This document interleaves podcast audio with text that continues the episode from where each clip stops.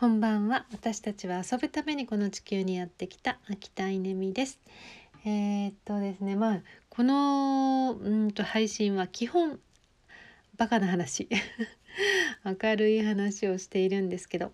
えー、今私が一つ抱えているミッションが、えー、なかなか笑って笑って話せない話が一個あって、えーと、ここから2週間ぐらいちょっとその話が続くと思うのでもしこの話聞きたくないっていう方はですね2週間聞かないでください。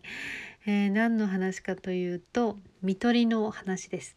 えーと、それも計画的な看取りで、えー、ゴールデンウィークに、えーと、おばにあたるんですけれどもあっこちゃんの看取りをするっていうことを、えー、決断をして今病院と話を進めてます。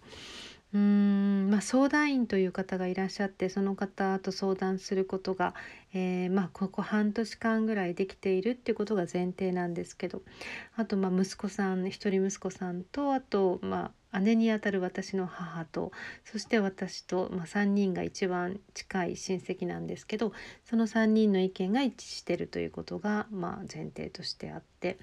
えー、そして、えー、とまあ、彼女の意思っていうのを、えー、今確認はできないんですけれども、え間違いないだろうっていう、まあ、そういう気持ちもあって、えこのゴールデンウィークに彼女を自宅で見とるっていうことを決めました。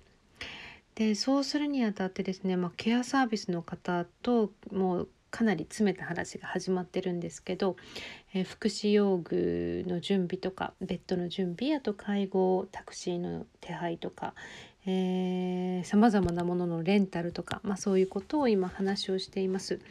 で、まあ、最終的には、えー、痰の吸引とかですね、まあ、おむつを変えるとか、まあ、そういう、えー、指導を私が受けてそれをあの担うっていうことなんですけれども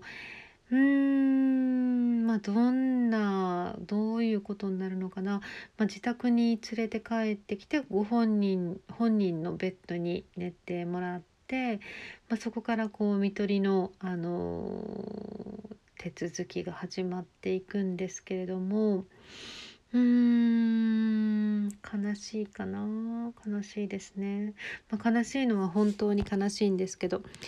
まあ、でも人は必ず死ぬしそして、えー、一人では死ねないっていうことがありますよね。うん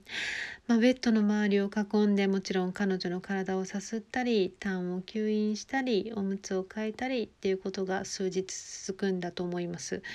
でその後、まあいよいよ看取りとなったら看取って、えー、お医者さんを呼んで、えー、確認をしていただいてそしてでまあお葬式になるんですけどこれももう自宅でしてしまおうと思っています。えーと、彼女の親しい友人だったりとかマンションの住民だったりとか、えー、親戚に集まってもらってみんなで、あのー、彼女のことを思いながら飲んだり食べたりして、えー、そして、えーと、と葬儀